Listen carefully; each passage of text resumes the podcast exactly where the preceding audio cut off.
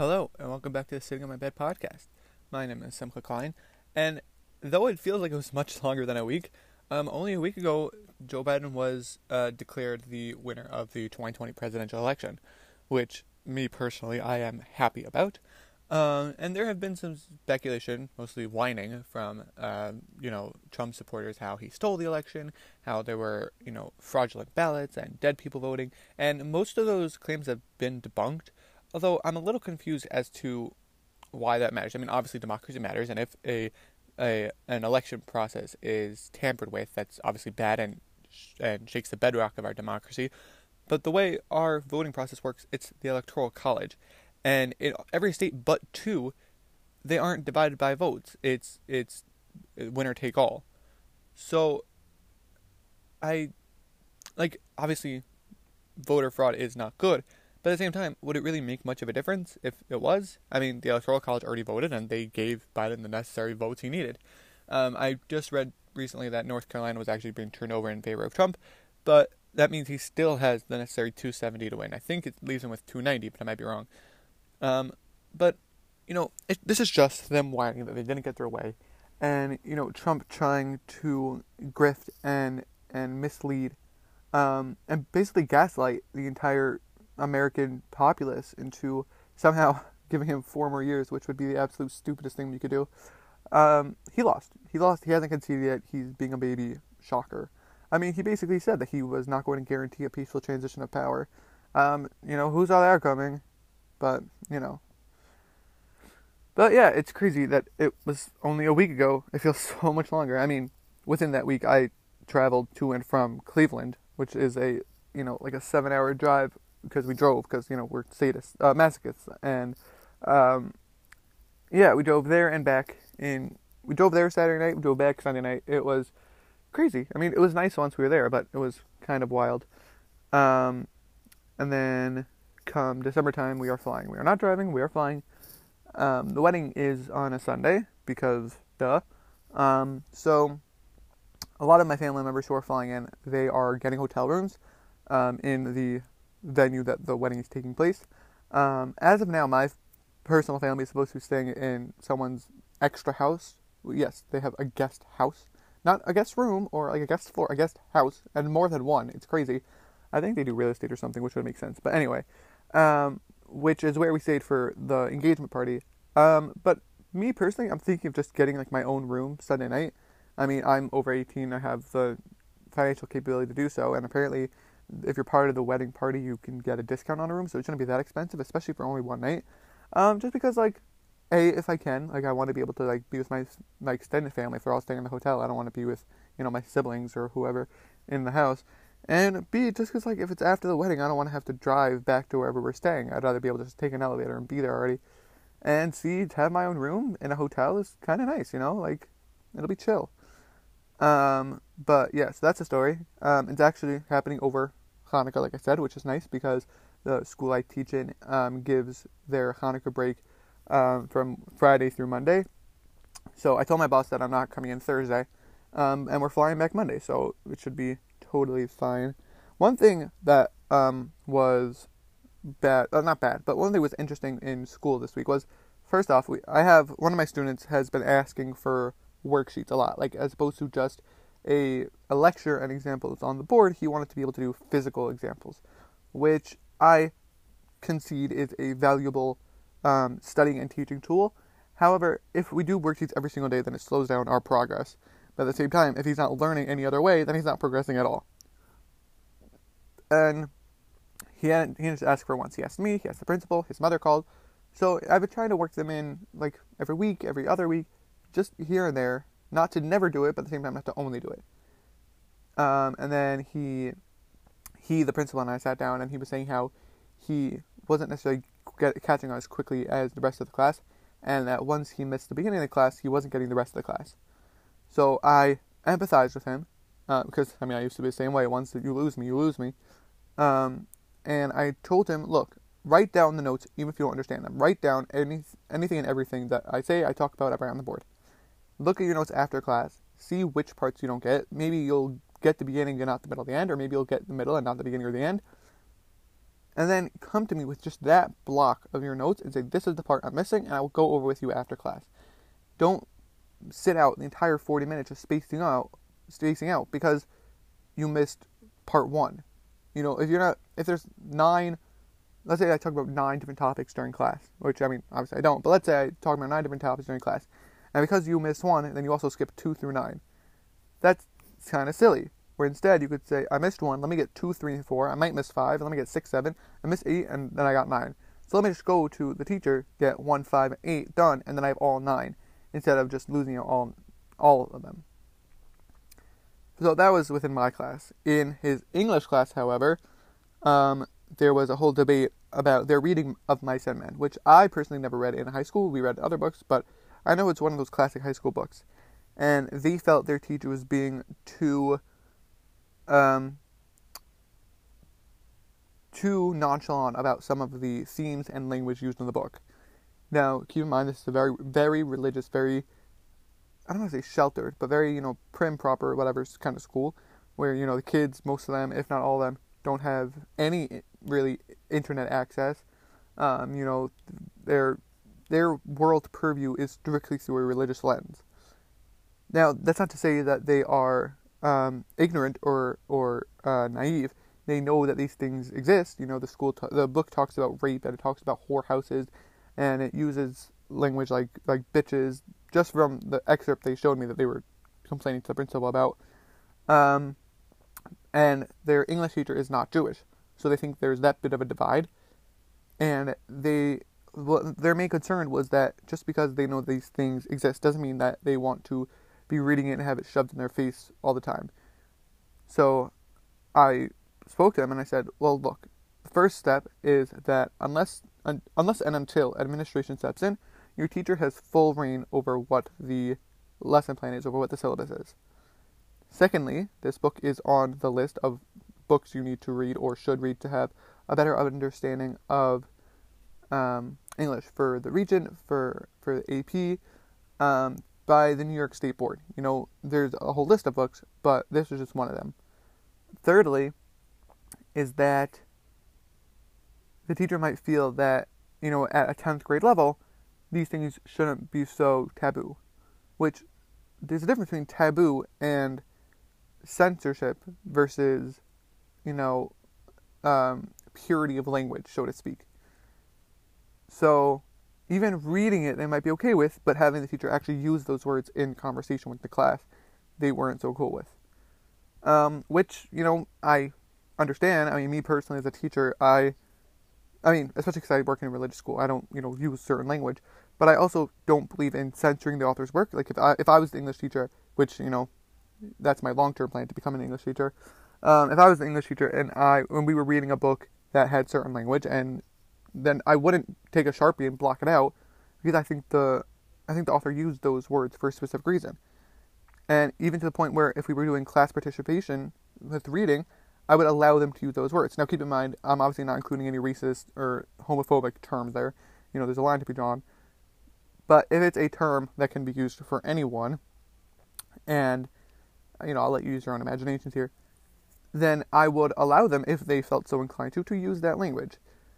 Um, when I was in school, some of those books, like sometimes I could get away with it if I read quick enough that the teacher didn't stop me. Um, but a lot of my classmates didn't, and that's fine. I, I'm not sure if it's because they didn't feel comfortable or if they didn't want to get in trouble. But either way, like, I, part of it was because I was like, oh, I can curse in class. But also, but another part of it was that this, the author is using the word for a specific reason, and we're reading the author for a specific reason. So why should we be censoring the book so as to possibly lose the meaning that the author's trying to convey?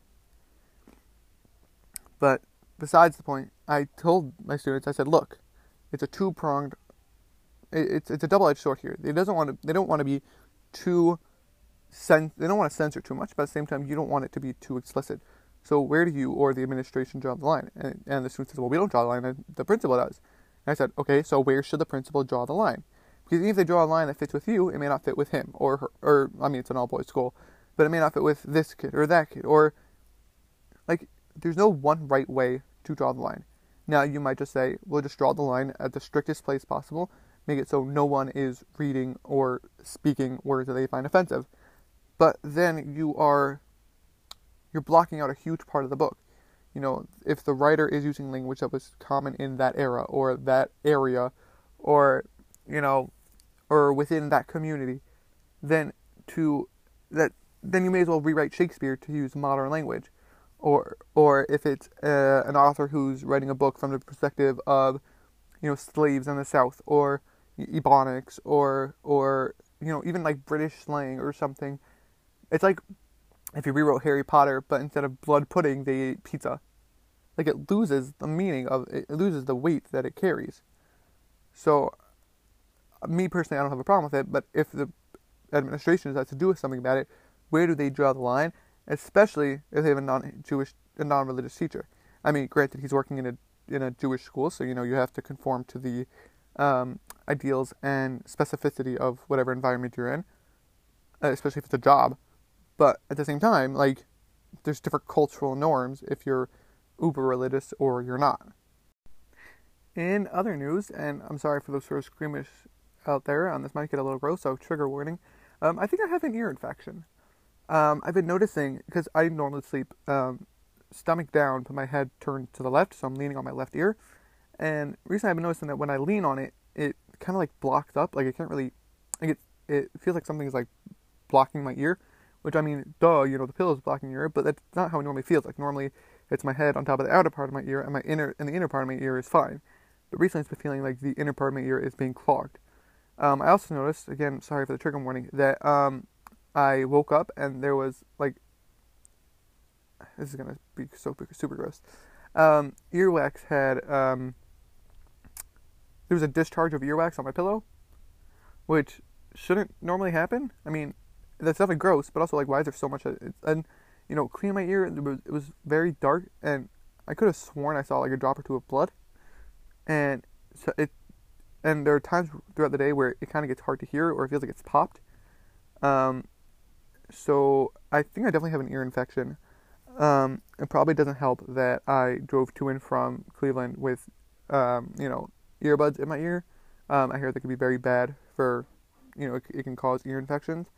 Um, but I, I'm gonna make an appointment for my doctor. Um, I'm still seeing my pediatrician just because, you know, if for that to be your, um, I, think it's called the PB, but that to be your regular doctor. Um, I think with my with my doctor's office it happens till you're like 21, 22, which is fine. I mean, it's under my mother's insurance. It's great. It's all dandy. Um, and they don't do like a regular, regular like physical wellness check on Sundays, but they will do like a quote unquote emergency um, appointment on Sundays, and an ear infection qu- counts as an emergency. Which I mean, in COVID times, it's like kind of taking the word for granted, but excuse me. Um, but the but I mean, it's an infection; it can get bad. So you know, they will count that as as a an appointment as a, an emergency and meet for you on a Sunday and um, emergencies aren't necessarily covered by our um, insurance. I mean, emergency appointments or something. But if they decide that while I'm there, they'll turn it into a physical that will be covered by our insurance. So, I mean, I haven't been for a physical in two years. I don't think I went since the beginning of senior year in high school. So, two years. Um, so, I mean, maybe they'll be like, oh, you're overdue for a physical. Let's just do it while you're here. Which would be fine, because it'd be nice to know officially how tall I am. I say I'm six two ish, I think that's how tall I was last time I went. Um, so with my weight, I know I'm, I'm around 175, but I don't know an exact number, so it'd be nice to have one of those. Um, yeah, and you know, just to get myself checked out. Is it just me, or you know, has no one else's doctor ever like done the like knee reflex test? Like I see it all the time, and I like to, and you know, sometimes I'll do it to myself, just like jab myself in the knee to watch my leg fly up. But like I've never had that done at a doctor's office like it's weird to see like what they do and what they don't depending on how old you are. Like uh, between me and my siblings, like we noticed that they stopped doing like you know regular blood tests at 17 just because they don't have to anymore. Um, like you don't need it. Like I guess the things that test like uh, I think it's a CBC, a complete blood count. Um, just the stuff they stopped looking for. Like I haven't had an eye vision test done at the pediatrician in years, but I think that's also because you know I started going to the eye doc, the optometrist more regularly, um, once I started wearing glasses and breaking them. Um, but also the hearing test, like they did it in school sometimes, some years. Um, so I guess that's why they didn't have to do it um, at the pediatrician's office. but I think I only did it there twice, maybe three times. So I don't know. It's kind of it's kind of weird um, what they do and what they don't do. Um, but also amazing how like again trigger warning for those who are squeamish, how like you know they make you like pee in a cup to check your urine, and you always have to pee like the second you walk into a doctor's office. Like it must be something in there that makes you have to pee. Like even if you didn't have to pee before, you have to pee now. Like it's crazy. I remember once as a kid we went to the doctor's office. I didn't want to go because I didn't want to get a blood test because I didn't want to cry. Um, and I just sat in the car while my while my father got out. I was like, maybe he'll because I think I was also with my siblings. It's like maybe if I sit still and don't get out and am quiet, he'll just forget about me and I won't have to go. Then he get gets back in the car, you know, which would have been like 45 minutes later because I'm an idiot. I was an idiot kid. Then like he'll be like, "Oh, you didn't go. I guess we'll just go home and I'll get away with it." I thought I was so slick. Yeah, he didn't forget about me. So you know, um, that failed. Um, but also like they do it like the tip of the finger, which is just the most annoying place. Like and the circle band-aid they give you never stays on properly, and it's just it's just a pain. It really is. Um, but I mean, it's it's necessary. You know, you you got to go to the doctor. You got to get yourself checked out. Make sure you're healthy. You know, if you don't, then you don't want the alternative. So get yourself checked out. Take care of yourself. You only get one body. Um, so yeah, I think I have an ear infection. I'm gonna get checked out tomorrow. Hopefully I don't. Hopefully it's just something like I don't know because I'm such a uh, control freak and you know hypochondriac and you know tend to over obsess about things. I googled you know symptoms of ear infection, what can cause an ear infection, different types of ear infections. Did you know there's three different types of ear infections? Inner, middle, and outer. Did you know there were three parts of your ear? The inner, inner, middle, and outer. Like, who knew? Um, Grey's Anatomy came back this week in a, well, it was a crossover with Station 19, and it was a, and they released two episodes. So it was a two-hour premiere plus a crossover Station 19, which I don't watch. Um, the hour before. So from eight to eleven, it was pretty much one long episode. Um, it was nuts. Spoiler alert, huge spoiler alert for anyone who wasn't caught up with Grey's Anatomy watches. Like I'm telling you right now, you're gonna hate me. So spoiler alert. Um, they brought Derek back. Like oh my god, Derek Shepherd, who died in like 2015. They brought him back. I mean, granted, it's a dream, which I mean, hello, McDreamy, it's a dream. That makes sense. But like, they, they brought him back.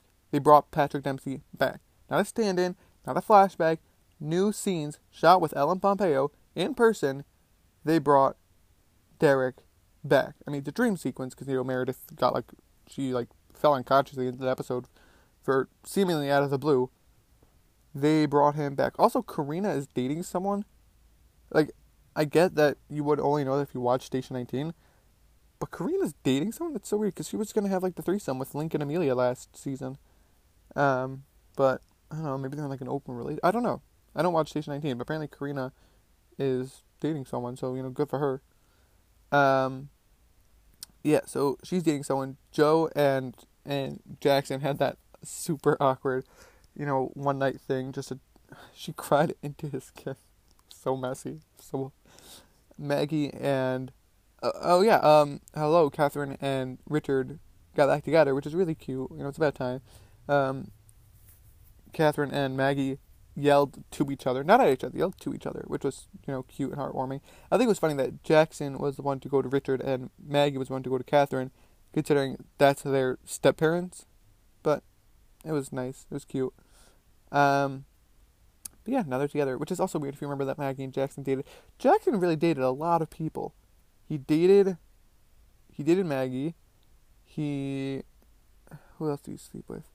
I mean, he dated April, obviously. He got together with with Jo, who was also with Schmitt and and Alex and was friends with Link, but whatever. That whole hospital is really incestuous, isn't it? It's it's almost as bad as Glee. Like, it's really bad. I mean, let's see. Meredith was with Derek and uh, the vet guy. What was his name? what was his name? He's played by Chris O'Donnell right? The guy from NCIS LA. Uh, Finn. Glee, that's funny. Yeah, so Meredith dated Derek. She dated Finn. She dated. She didn't really date the Irish guy, but she it's leading to her dating the Irish guy. She dated DeLuca.